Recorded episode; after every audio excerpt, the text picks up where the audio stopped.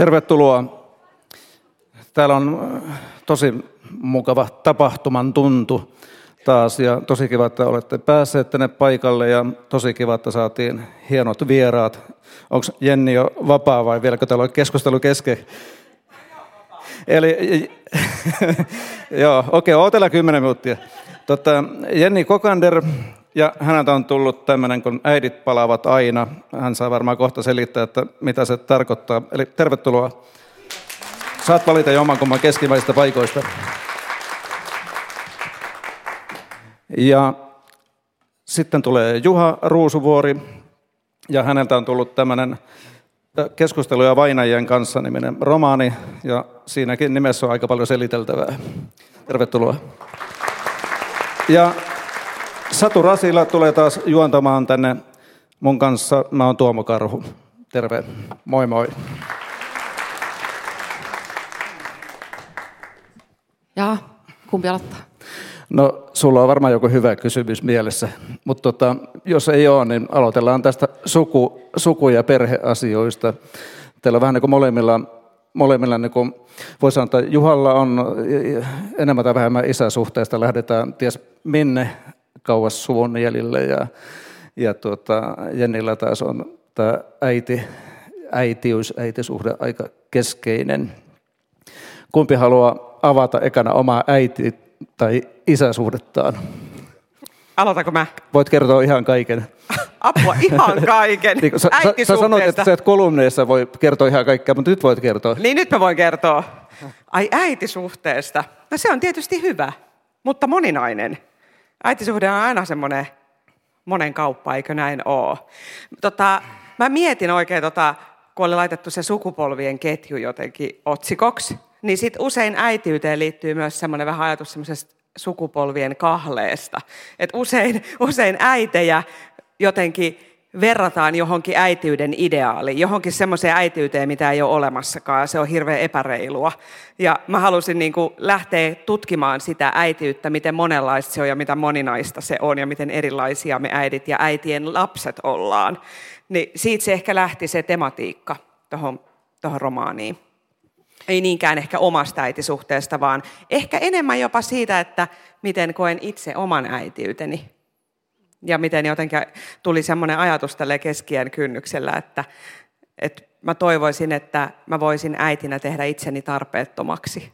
Että se olisi musta parasta, että mä oppisin semmoisen lainaavain ajatuksen, että mä en olisi lapsilleni ikään kuin taakka tai semmoinen hahmo, joka tulee ja vie hapen ilmasta, vaan päästäisin heidät ma- maailmaan sille, että heillä olisi hyvät eväät ja vapaus mennä.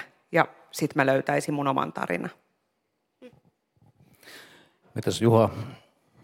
Sulla oli tämä isäsuhteen selvittäminen jollakin tapaa niin yhtenä, yhtenä, yhtenä niin kannustimena mun käsitteekseni tässä. Joo, kyllä se tietyllä tavalla, tietyllä tavalla oli yksi kannustin tähän tämän kirjan tekemiseen, että joskin sillä on niin kuin tavallaan semmoiset laajemmat skaalat taustalla sitten, kun mä rupesin – sitä kautta sitten kelaamaan sitä asiaa, että miten menneiden sukupolvien ominaisuudet sitten meissä loppujen lopuksi näkyy tai kertautuu, mutta kyllähän sillä hyvin, siis hyvin henkilökohtainen lähtökohtahan tuolla kirjan asettelulla oli siinä mielessä, että koska mun isäni, isäni isä siis, joka oli suojeluskuntakapteeni ja hän, hänet ammuttiin rintamalla silloin, kun mun isäni oli 11-vuotias.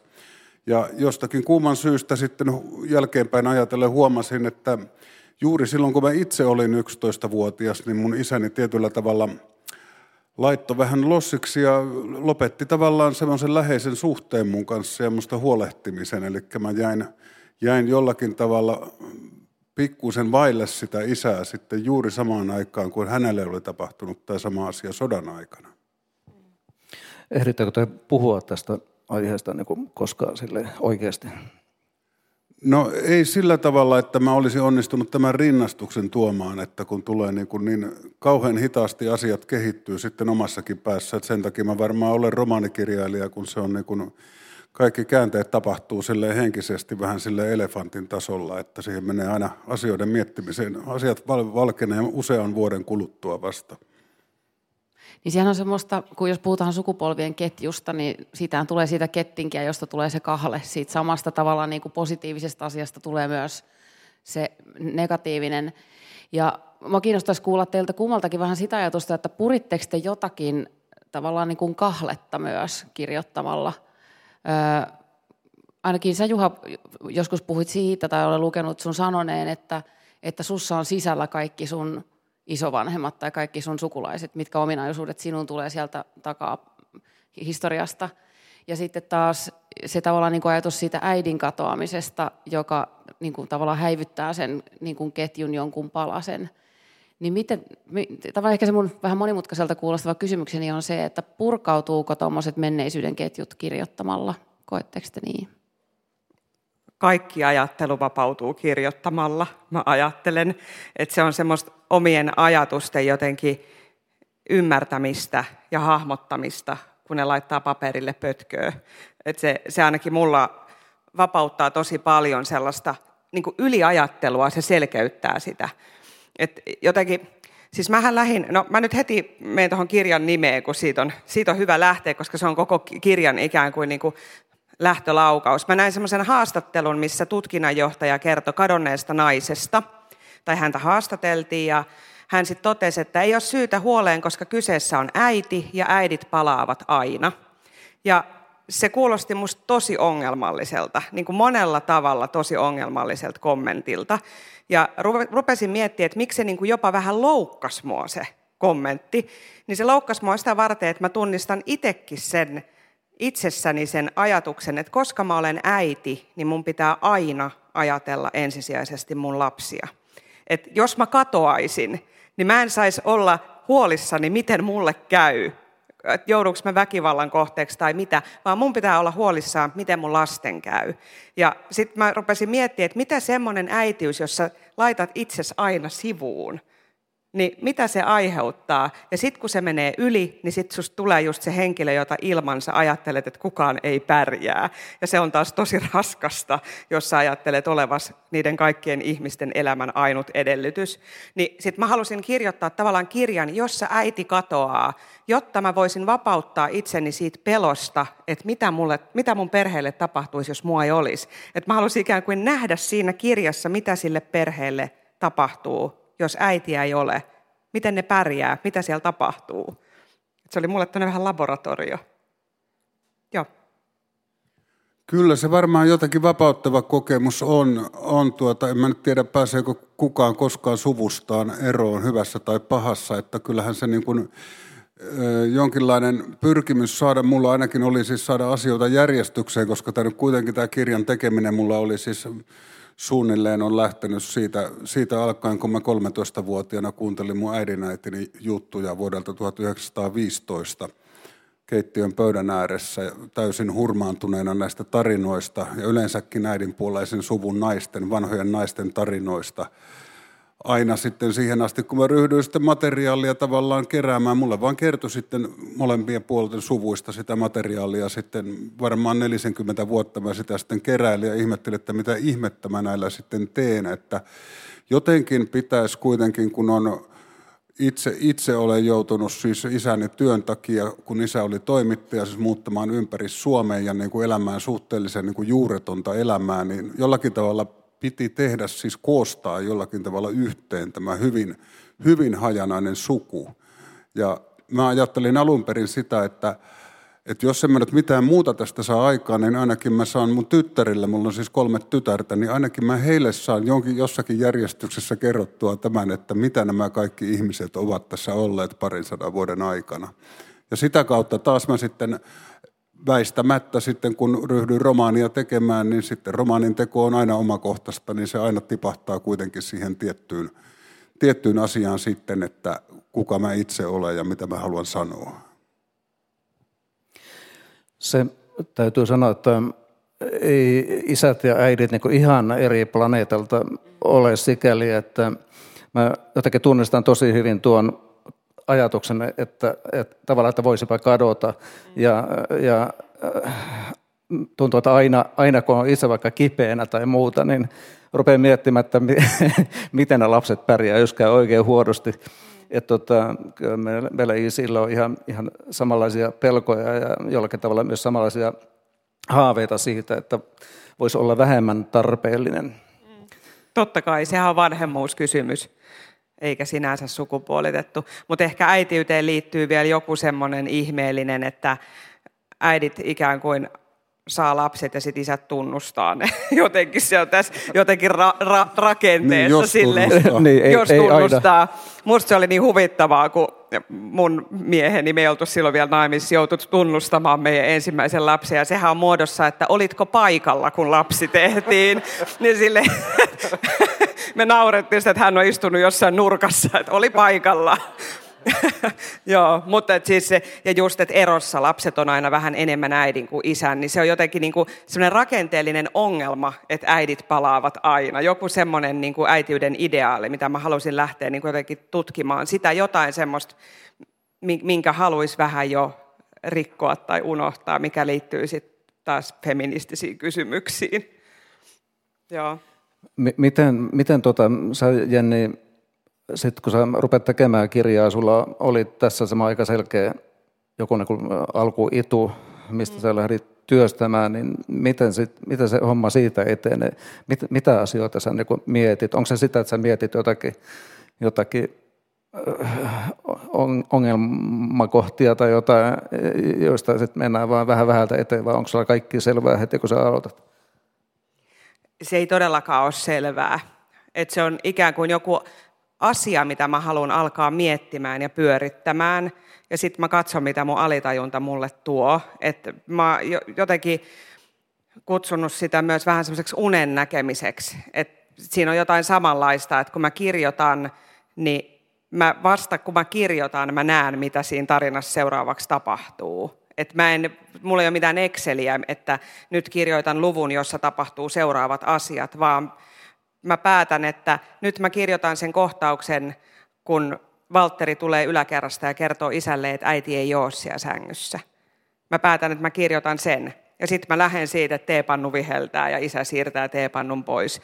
Ja tässä kirjassa sijoitin sen meidän kotiin, ne tapahtumat, koska halusin just, ja siinä on aika samanlainen olosuhde kuin meillä, että siinä on aika samanikäiset lapset kuin mun lapset ja päähenkilö on julkisuuden ihminen, toimittaja, ei ole ihan näyttelijä kuitenkaan, mutta että setappi on aika sama, niin sitten mä niinku ihan katoin, ja itse asiassa ensimmäisessä kohtauksessa on meidän naapurin koira, joka aina tulee lumikasan yli, tontin rajojen yli, kun se ei ymmärrä sitä, että mä pääsin vahingossa vapaaksi. Sitten se on aina siinä pihassa silleen, mitä tapahtuu, mä oon vapaa, mä oon vapaa.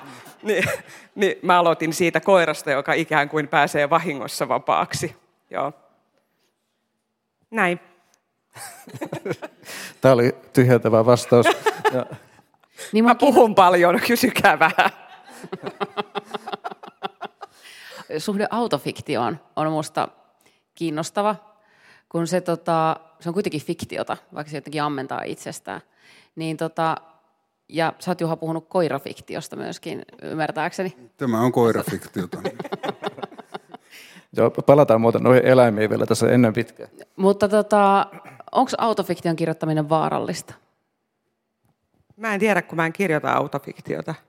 No just sä äsken kerroit, että mitkä asiat oli sun elämästä läheltä, niin sitten se vähän tuntuu siltä, että se liippailee Niin, mutta niillä on eri nimet ja ne on ihan eri ihmiset. Niin se on se fiktio. Se on fiktio. se on se puoli. niin, se on se fiktio. Mutta se ei ole siis susta vaarallista. No, Että lukija kuvittelee sinua ja sinun yksityisiä asioita siihen teokseen rinnalle, tai että mikä tässä on totta, tai ne kysymykset siitä, Eikö kaikki, kirja, niin, eikö kaikki kirjailijat kirjoita loppujen lopuksi itsestään ja omista kokemuksista ja omasta maailmastaan jollain tavalla? Ja sitten ne vaan niin kuin voi päättää, että se tapahtuu vaikka antiikin Kreikassa se tarina. Niin, Kyllä toi pitää paikkansa. Niin, Et et- Kyllähän se niin kuin, ää,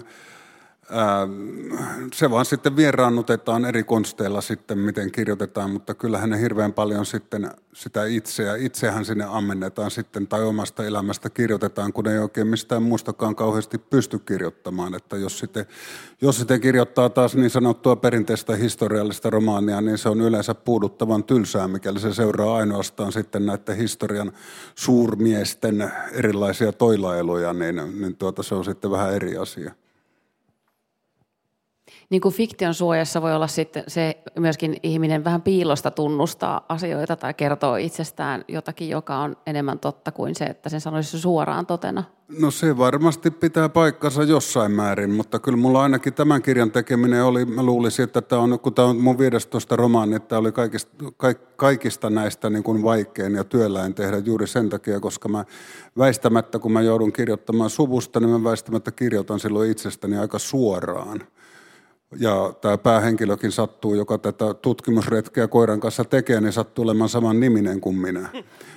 Koska en mä pysty, en mä nyt voisi nimelleni mitään silloin, kun mä kirjoitan tämmöistä asioista, jossa kuitenkin liikkuu sitten historiassa todella eläneitä mun sukulaisiani. Ja sen asian takia tämä oli varmasti, tämä oli kaikista niin kuin raskain ja vaikein mun romaaneista, mitä mä oon koskaan tehnyt.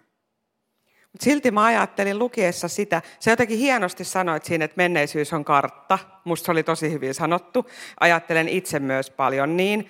niin mutta se oli musta myös silleen, että vaikka se oli sun tarina ja sun suvun tarina, niin sehän oli samaistuttava ja niin kuin mielenkiintoinen. Siellä oli ne kaikki valtasuhteet, mitä varmaan on kaikkien ihmisten niin kuin elämässä. Et siinä oli jotenkin, niin kuin, musta siinä oli semmoista tunnistettavuutta. Säkin puhuit jostain niin esi-isää osastosta myös, niin sitten mä mietin sitä, että kun mä kirjoitin tota, niin mä tutkin paljon semmoista niin kuin äitiyden ihan niin kuin geneettistä periytymistä, vaikka oksitosiinihormonia, mikä on niin kuin ihan mieletöntä, että se, että, että se lapsen oksitosiinihormoni, hermosto, kehittyy siinä ensimmäisinä tunteina, päivinä, siinä kun se on siinä, sen ei tarvitse välttämättä olla imetyshetki, vaan kun se on, siinä on ihokontakti ja katsekontakti ja sen äidin oksitosiinihormoni alkaa välittyä, niin sen lapsen oksitosiinihormoniverkosto kehittyy. Eli voi ajatella, että lapsen, sen lapsen, millainen vanhempi siitä tulee, määrittyy niissä ensimmäisissä läheisyyden hetkissä. Jo periytyy se rakkaushormoni. Niin se on aika mieletön asia. Ja tämmöisiä evoluutiopsykologisia, musta oli tosi mielenkiintoinen, mulla on teini-ikäinen hahmo, kotona oli silloin, kun kirjoitin, ja myös kirjassa. Ja sitten varmaan jo kaikki, joilla on joskus ollut teini-ikäinen nuori ihminen kotona, niin tunnistaa sen, että miksi ne valvoo kaikki yöt ja nukkuu kaikki päivät. Että se on sietämätöntä ja niin kuin todella rasittavaa. Niin siihen löytyy evoluutiopsykologiasta tämmöinen luolamiesaivoselitys, että koska metsästäjäkeräilijäkulttuureissa teini-ikäisten ihmisten tehtävä on ollut valvoa yöllä tulta – ja suojella perhettä ja nukkua päivisin, niin se on jäänyt meidän geneettiseen muistiin. Miten hieno ajatus on nyt ajatella, kun se teini katsoo TikTokia siellä, että se suojelee meitä, se valvoo tulta. Et koska sen geneettinen luolamiesaivo käskee sen suojella sen perhettä, niin se ei pysty nukkumaan. Siksi se pitää katsoa. Siinähän on jatkuva lieska näkyy siinä Niin, näytössä. kyllä. Eikö se ole ihanan helpottava, että se voi myös se sukupolvien kahle olla niin kuin helpottava, kun etsii sieltä vaan oikeat tarinat? Huh, kaikki on hyvin. Tota, tota, Tämä on ylipäätään tosi kiehtovaa, miten, miten niin kuin vähemmän loppujen lopuksi ollaan ohjaksissa niin kuin omassa elämässämme.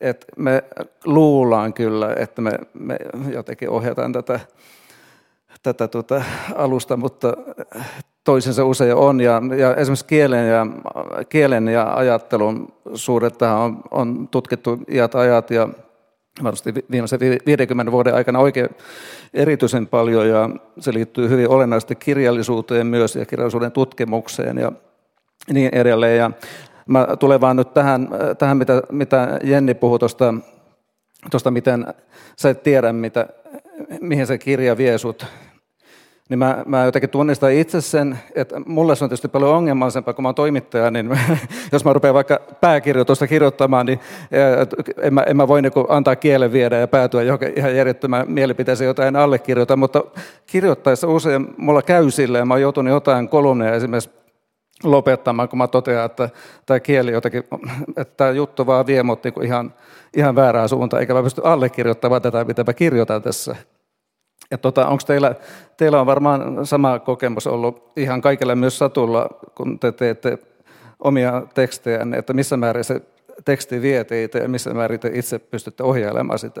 Toi on hirveän mielenkiintoinen kysymys, mihin varmaan jokainen kirjoittava ihminen törmää sitten, ja se näkyy erikoisesti kyllä tämmöisessä romaanissa, että kun sitä alkaa suunnitteleen, kun mä on, yleensähän mä suunnit, on suunnitellut mun romaanit sillä tavalla hyvin temaattisesti, että mä oon valinnut erilaisia teemoja, jotka tulee siellä, jotka joutuu virtaamaan siellä sen tapahtuman myötä ympäriinsä, että, että minkälaisia asioita, eli mitä mä käsittelen siinä sitten. Mutta sitten toisaalta taas mulla, mulla on tapana tehdä hyvinkin tuota, alussa varsinkin hyvinkin tarkkoja kaavioita siitä, että miten tämä lähtee menemään ja mitä tapahtuu täällä ja mitä, mitä tapahtuu puolivälissä ja niin edespäin.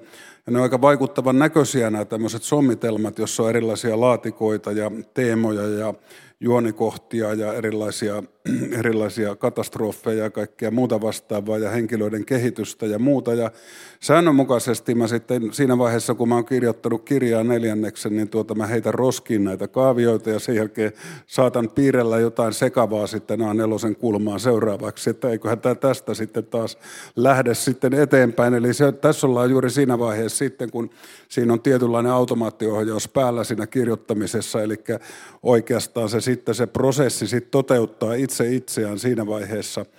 Mutta sitten kun siinä tulee se pieni ongelma, jota kutsutaan sitten romaanin lopuksi, niin, niin siinä vaiheessa sitten taas niin kuin täytyy jotenkin itse niin kuin päästä sinne sen lentokoneen ohjaamoon ja kytkeä se automaattiohjaus pois päältä ja mennä itse puikkoihin. Että tämä pitäisi saada jotenkin turvallisesti laskeutumaan, ettei tämä niin päädy täydelliseen katastrofiin tämä lento. Joo, näähän menee nämä klubitkin yleensä vähän siihen malliin, että meillä on ihan oikeasti ihan hyvät suunnitelmat yleensä etukäteen, mutta sitten kun mä eka kysymys kysytty, niin yleensä siinä kohtaa se lähtee menemään ihan mihin huvittaa, että sitten katsotaan, että okei, kello on nyt noin paljon, että lopetellaan. Kuinka kauan te olette kirjoittanut teidän romaaneja? Onko niissä, meneekö siihen aina sama määrä aikaa romaanin kirjoittamiseen? Vai onko ne teokset eri mittaisia syntyessään, syntyprosessiinsa?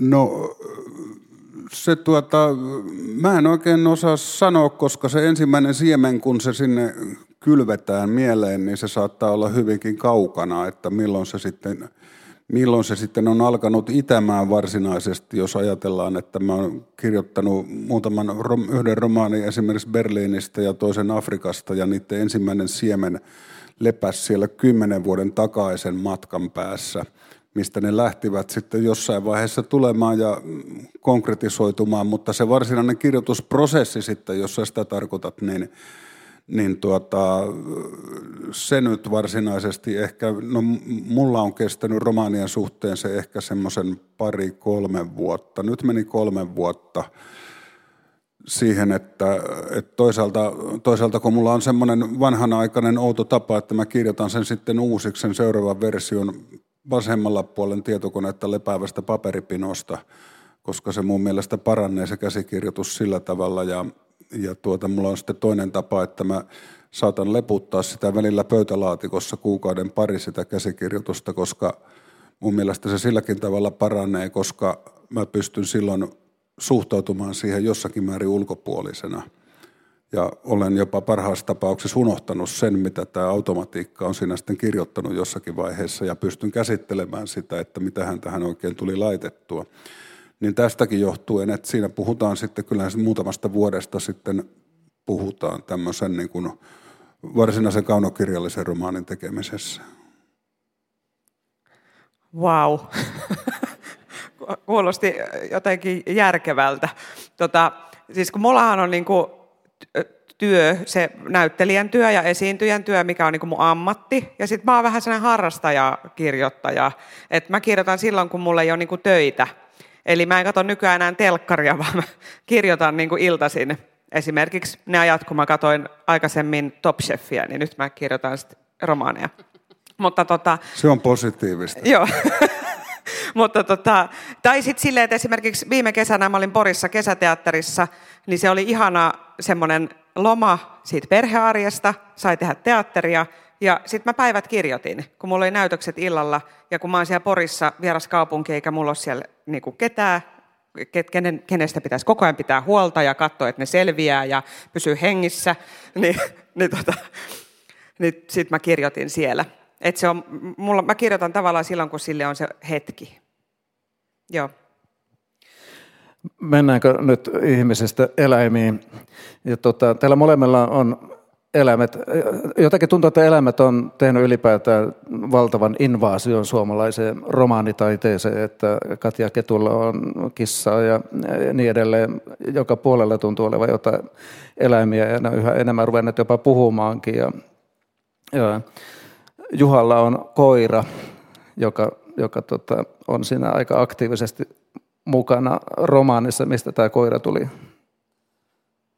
No koira tuli varmaan siitä, että äh, mä huomasin, että siis tämmöisen niin kuin, äh, matkakirja menneisyydestä, jos siinä on pelkästään tämä tällainen matkakirjan kirjoittaja, joka on tämmöinen jonkinlainen saksalainen botanistityyppi, joka on suhteellisen tylsä siinä, kun se tonkii näitä sukuasioita, niin mä ajattelin, että oli ihan väistämätön, väistämätön asia saada sille alter ego, sille, sille päähenkilölle olemaan, joka tietyllä tavalla on osa hän, hänen häntä itseään tietyllä tavalla osa hänen tajuntaansa, hänen psyykkeään, joka pystyy sanomaan hänelle vastaan ja olemaan edustamaan tiettyjä asioita hänessä, mitä hän kiistää itsessään olevan, koska tämä, tämä mukamas puolueeton tiedemies vaan niin kuin on olevinaan kovinkin tuota asiallinen koko ajan, mutta sitten siihen tarvitaan tämä tämmöinen mun mielestä tällainen klassinen, klassinen aseenkantajatyyppi sitten ja, ja tuota, tässä tapauksessa nyt sitten pitkään mietin, että mikähän tämä tyyppi nyt mahtaisi tässä olla sitten, joka tulee hänelle vastapuoleksi, joka viettää tämmöistä lievästi huikentelevainen elämäntapaa, jos sanotaan tällä tavalla. Ja ajattelin, että, että en mä nyt voi siihen, en mä nyt voi mitään kalaakaan siihen laittaa, että se, mulla on yhdessä romaanissa, romaanissa oli yhtenä kertojana pyöriäinen tuossa 15 vuotta, 15 vuotta sitten Pyhän Kalan kultissa ja päädyin sitten tähän ihmisen, ihmisen parhaaseen ja vanhimpaan ystäväämme 10 000 vuoden takaa, eli koiraa, joka on muuntunut jo tietyllä tavalla, niin kuin koiranomistajat tietävät, on ruvennut keräämään itseensä aika paljon inhimillisiä ominaisuuksia. Ja, ja tuota, sillä tavalla mulla ei ollut mitään suurta vaikeutta sitten laittaa siihen koiraan, joka sitten hyvinkin siinä alkumetreillä sitten saavuttaa puhekyvyn. Ja sulla oli se kissa nimeltään Koponen. Joo, kissa Koponen. Mun on pakko kertoa, tämä kestää oikeasti noin neljä tuntia kestää tämä tarina. Tota, mun on pakko kertoa. Mä, mä ote, saat jatkaa, mutta vartija vaale otetaan mikki pois sulta. Seltä, selvä. Sitten mä jään huutaa tähän. Veden varaa alkaa, niin mä huudan tässä silti tässä aulassa. Koponen nimi mun oli pakko laittaa kirjaan, kun se on ollut meidän perheen semmoinen vitsi, mikä lähti meidän ensimmäisestä yhteisestä kodista. Siellä oli tehty just keittiöremontti ja ne vanhat keittiökalusteet oli jätetty sinne asuntoon. Ja se tiskipöytä oli siellä ja sitten meille tuli sinne uusi keittiö. Niin me mun miehen kanssa kannettiin se, nyt mä paljastan, tämä, tämä tulee johonkin. Joo, niin me kannettiin se tiskipöytäasia sinne niin kuin kerrostalon vintin käytävälle.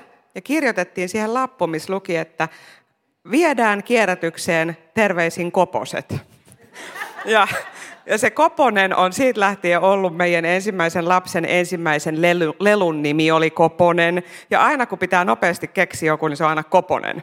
Niin siksi mä halusin, että kun mun romaanissa siihen asuntoon, mihin romaanin perhe muuttaa tai omakotitaloon, astelee ovesta sisään kissa, kulkukissa, ja tämäkin on tapahtunut meille oikeasti, niin halusin, että sille annetaan nimeksi Koponen, että ne antaa sille kissalle nimeksi Koponen.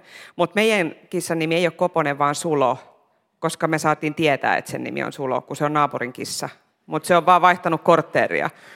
Sillä oli siis varsin hyvä koti ja rakastavat ihmiset ympärillä, mutta sitten mä jotenkin uskon, että kissat myös aistii, että ketkä niitä tarttee eniten. Ja mulla oli varmaan semmoinen hetki elämässä, että mä tarttin sitä suloa enemmän kuin se naapurin perhe.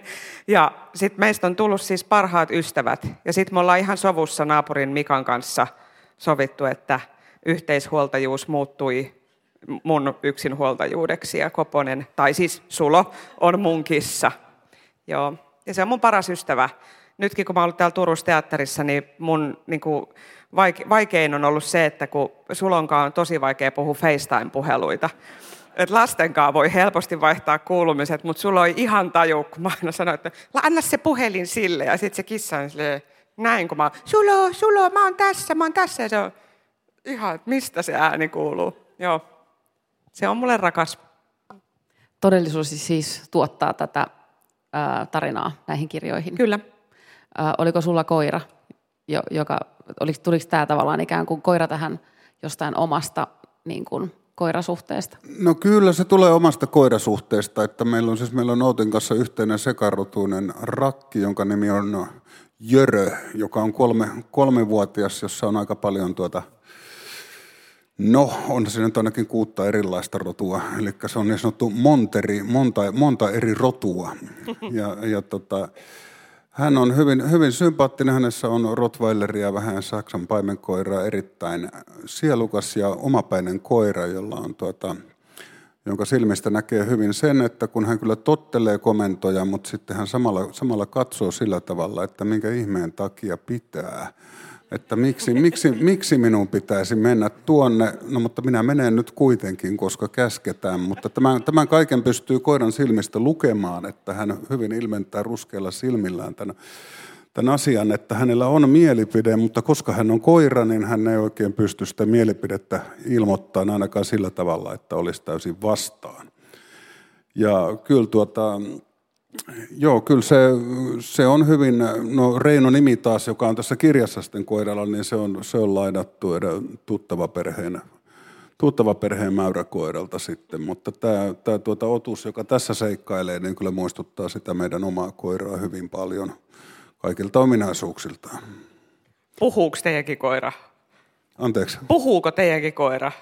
No mä just sanoin, että, että hän puhuu kyllä silmillään. Hän kertoo niin. asioita, mutta se ei, ei var, varsinaisesti vielä ei ole päästy tämmöiseen verbaalin kommunikaation tasolle, mutta ehkä, ehkä tässä nyt vielä hän on vasta kolmevuotias, että onhan tässä toki aikaa, että kyllä mä nyt välillä katselen häntä sillä tavalla, että hetkenä minä hyvänsä. Se olisi viehettävää. Hei, jos palataan kirjailijuuteen, niin, tota noin, niin oliko teille, te, kaksi kysymystä, oletteko te ensimmäisiä kirjailijoita tässä teidän suvussanne? Vai onko te, kun puhutaan tästä ketjusta, niin oletteko te osa teidän suvun kirjoittavaa ketjua? Ja sitten toinen kysymys ehkä siihen perään on se, että tiesittekö te koko ajan, että teidän kuuluu olla kirjailijoita? Kun teillä on myös muutkin ammatit ollut molemmilla.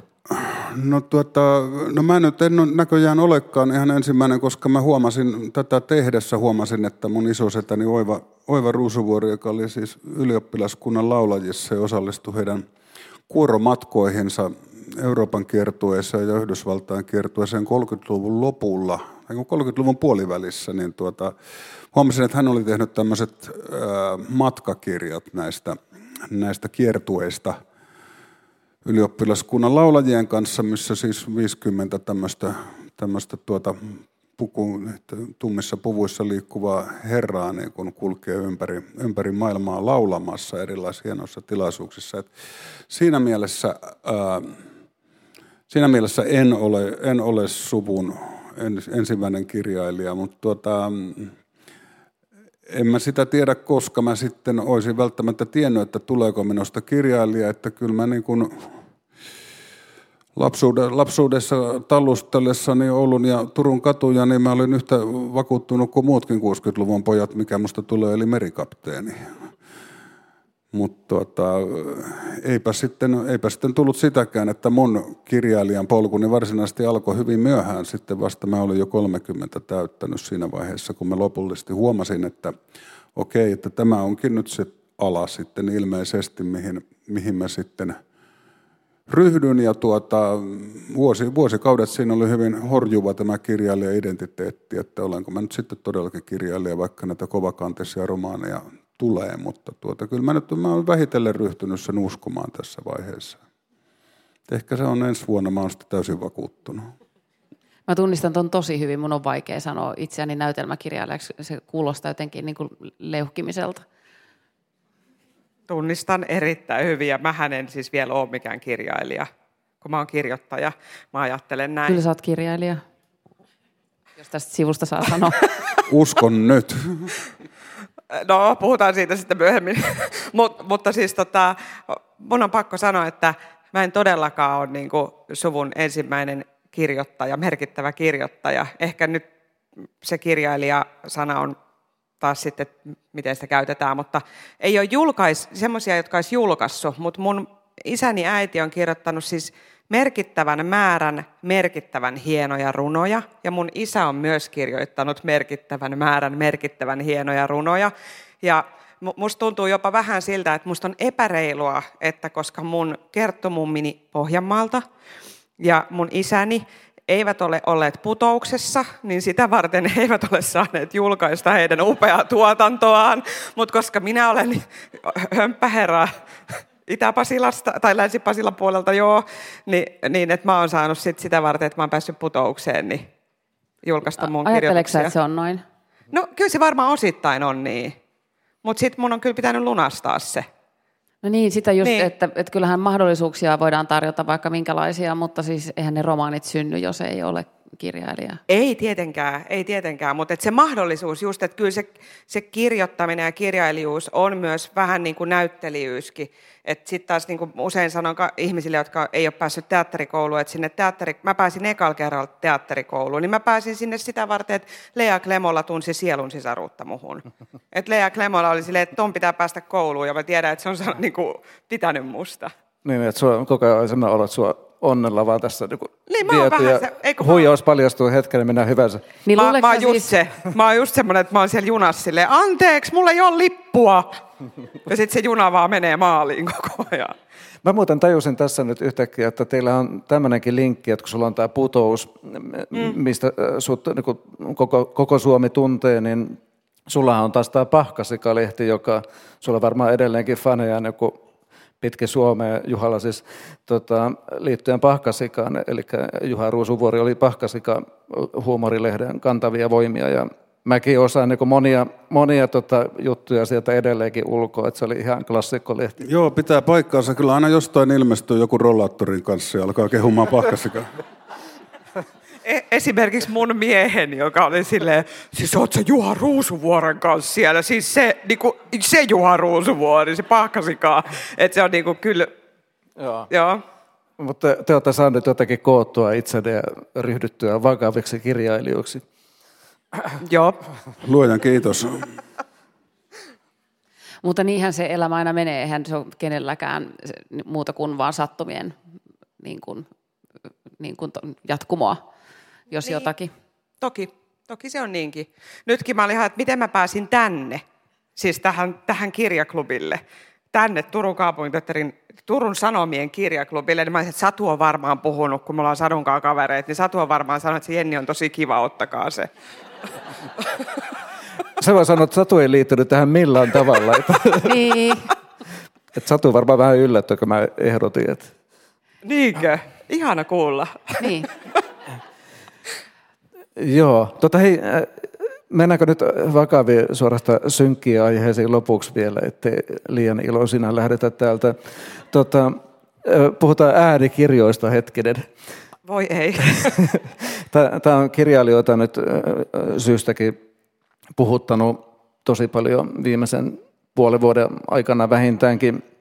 Ja tota, ei nyt mennä sen tarkemmin tekijän oikeuksia ja muuta, mutta Jennillähän on aika, aika semmoinen uniikki tilanne, että et, et sä, oot, sä osaat ihan oikeasti lukea niitä kirjoja ääneen, kun kirjailijathan nyt tekee oikeus juttujen takia nyt yhä enemmän niin kuin ryhtymässä lukemaan itse omia kirjojaan, jotta näyttelijät ei veisi siitä siivua, niin sä voit lukea itse omia kirjoja ja olet lukenut ensimmäistä tämän uuden kirjan itse. Ja mä, mä luin tämän kyllä ihan niin kuin tästä paperi kirjana, mutta mulla oli pakko kuunnella sitten sitä jonkin matkaa niin kuin äänikirjana ja sä oot ihan loistava lukija kyllä, että sitä kyllä kelpaa kuunnella, että niissäkin on eroja. Millaista se kirjan lukeminen on ja miten sä suhtaudut ylipäätään äänikirjoihin? Mä rakastan äänikirjoja. Siis mä oon kuunnellut äänikirjoja ihan pienestä lähtien ennen kuin se oli tämmöinen muoti-ilmiö. Että mä oon kantanut kirjastosta niitä näkövammaisille tarkoitettuja laatikoita. Muun muassa Sinuhe Egyptiläinen paino tosi paljon, kun se oli se oli niin kuin mun mielestä neljä 12 kasetin, ne oli kaset, siis kaseteilla. Ja kaikki, kaikki Mikael Karvailat, äh, tuntemattomat sotilaat, kaikki mä oon kuunnellut niin kuin kasetteina. Että mulla on hyvin lämmin suhde äänikirjoihin ja että on aina lukenut ja kuunnellut paljon, mutta tota, se lukeminen on tosi vaikeaa. Ja se on ihan ehdottomasti ammattilaisen työ. Ja siinä keskustelussa oli niin kuin outoa se, että, että niin kuin siitä tuli semmoinen, että ikään kuin kirjailijat olisi jotakin sanonut, että kuka vaan voi lukea. Kukaan ei sanonut niin. Mutta kun se lukija saa siitä sen korvauksen kyllä, siitä tehdystä työstä, varsin hyvän korvauksen, tiedän, koska olen itse lukenut myös.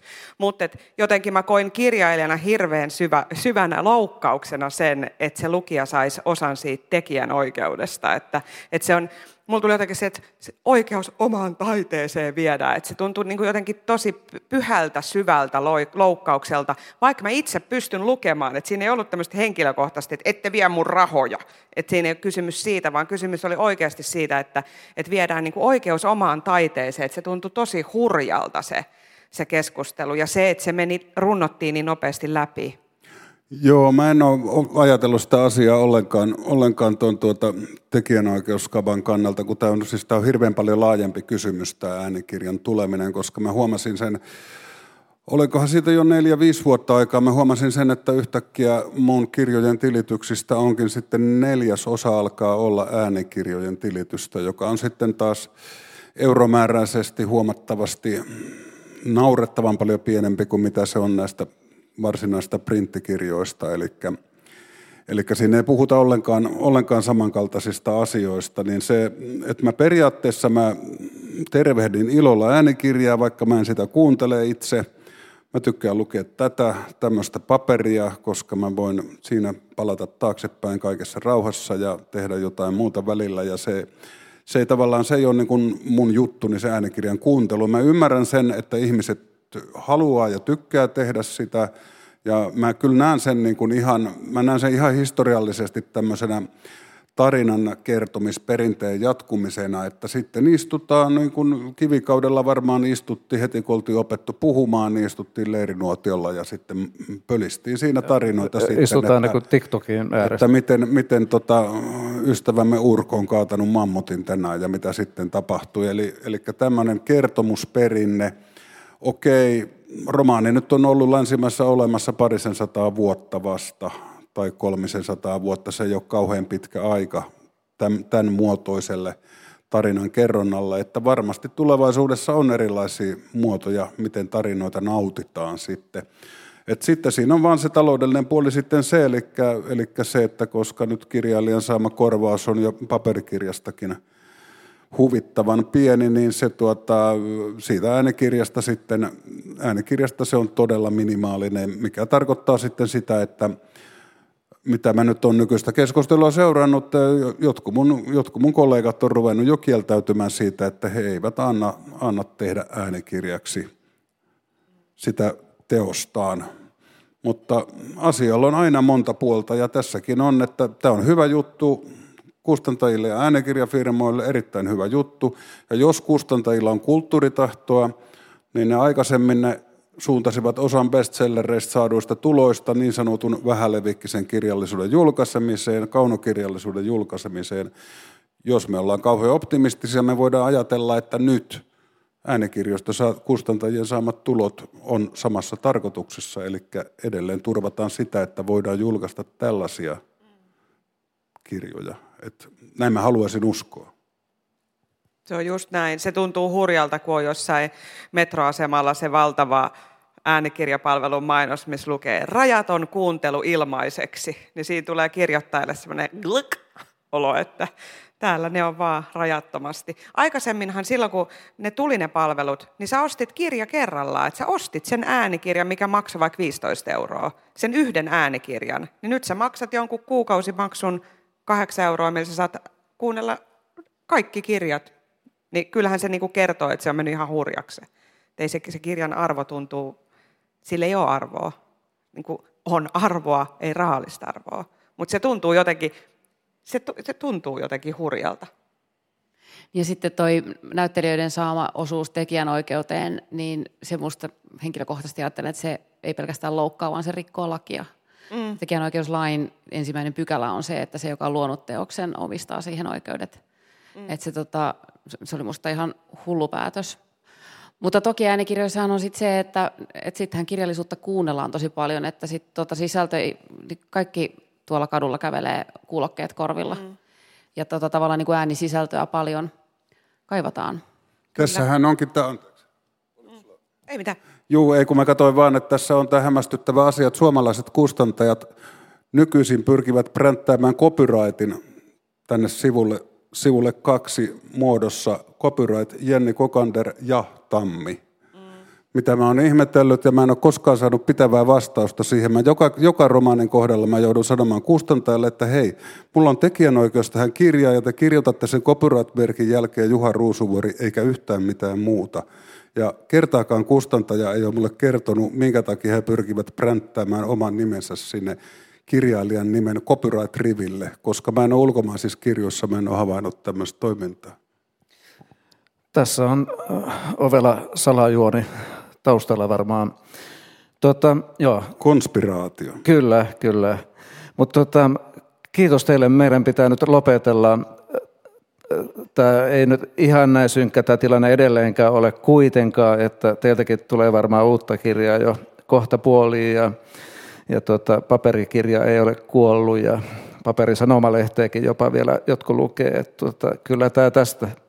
Ja sitten täällä te ihanat ihmiset, jotka olette täällä, kerrotte meille sen, että kirjallisuudesta keskusteleminen kiinnostaa ja se on ihan tosi hienoa.